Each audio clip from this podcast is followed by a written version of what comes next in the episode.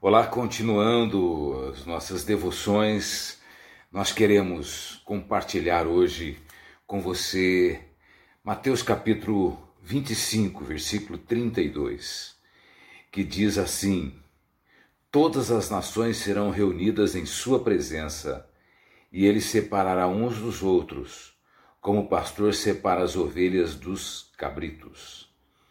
Todas as nações. Queremos falar das nações. Hoje nós estamos envolvidos num problema que atingiu basicamente todas as nações. Mas o que nós queremos falar sobre nações com respeito a Cristo e o julgamento final. Haverá um julgamento final que o Apocalipse chama de o grande trono branco do juízo de Deus. E a Bíblia diz que nele comparecerão todos, todas as nações, de todos os povos, todas as línguas e todas as raças. O que são nações? Nações é o que eu acabei de dizer, são os povos da terra. O que as nações devem fazer como nações que são para acumularem riquezas nos céus?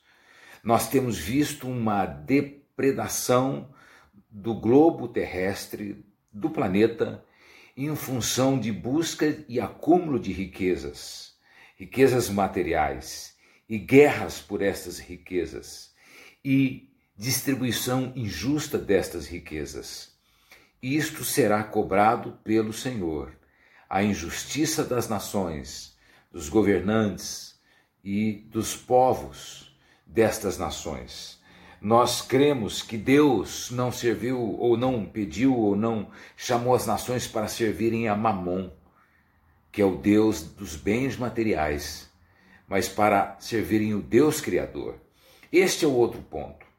As nações devem reconhecer que Deus é o Criador e sustentador de toda a vida, de toda a vida, seja ela qual for e que ao homem, não importa quem seja, o que posição tenha, o que crença tenha, ao homem, segundo Hebreus capítulo 9, versículo 23, está destinado a morrer uma só vez, vindo depois disto o juízo.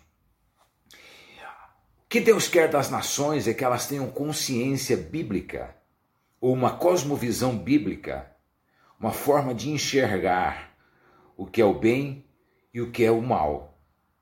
Nós temos tido problemas com nações que legalizam o pecado, legalizam o assassinato, como a legalização de abortos, legalizam é, a jogatina, como cassinos, legalizam a prostituição como profissão, legalizam casamentos entre pessoas do mesmo sexo. Então temos visto governos e nações se corromperem com toda espécie de mal.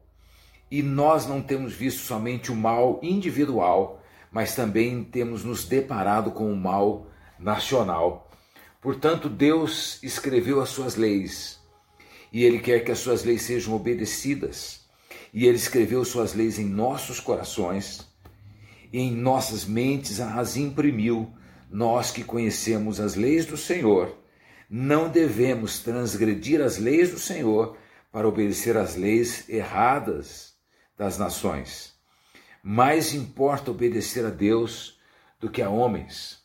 Portanto, ele se revela na criação.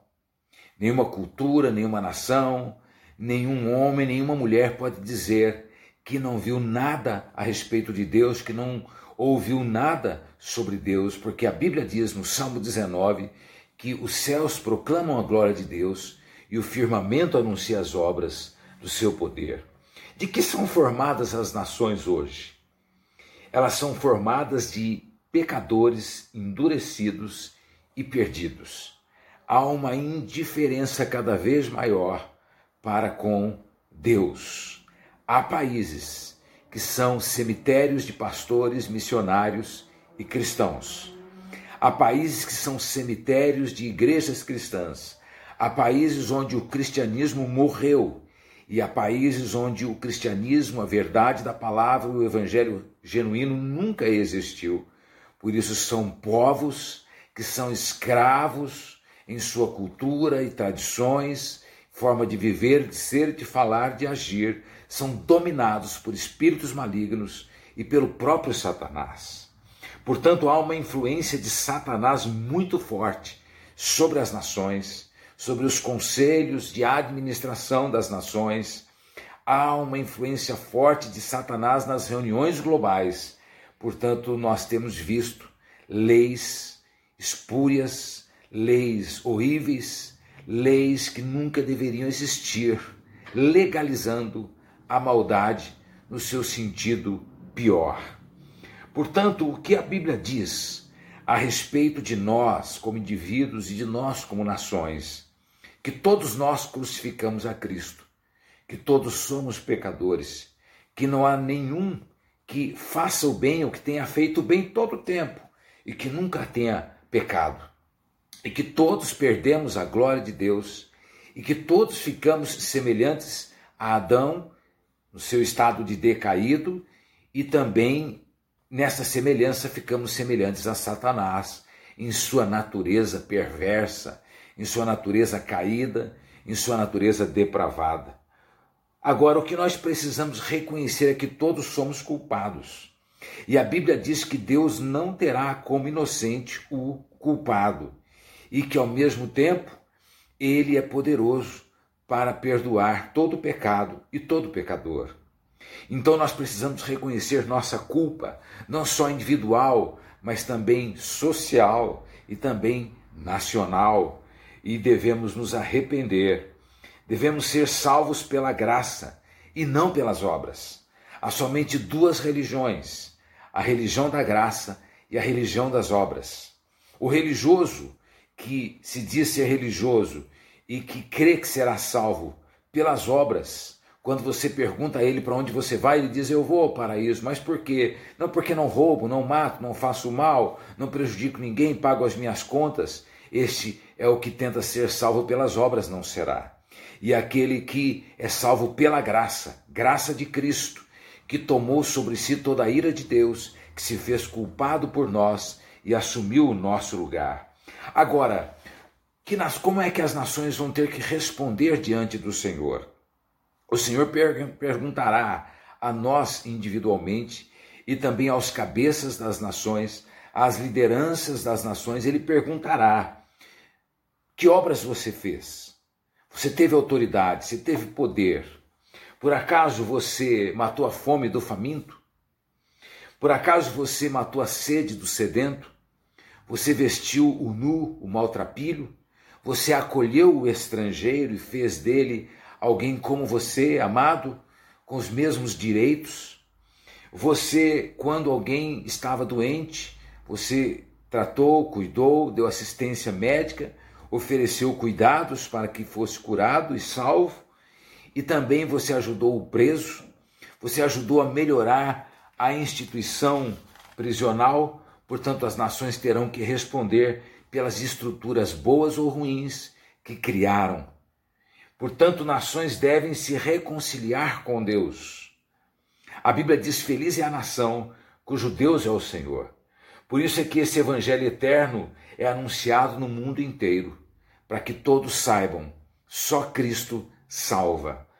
O Espírito Santo está trabalhando no meio das nações e tem promovido alguns avivamentos, alguns despertamentos e tem promovido transformações sociais através da igreja através dos cristãos sinceros, através dos santos e santas filhas e filhos de Deus. Portanto, se fomos admitidos pela fé e através do batismo, fomos salvos. A Bíblia tem uma promessa em Apocalipse capítulo 21, versículo 24 e seguintes: As nações andarão mediante a sua luz. Tomara essa luz esteja brilhando sobre todas as nações, e as nações possam fugir do pecado da imoralidade, porque as nações têm tido seus negócios corrompidos.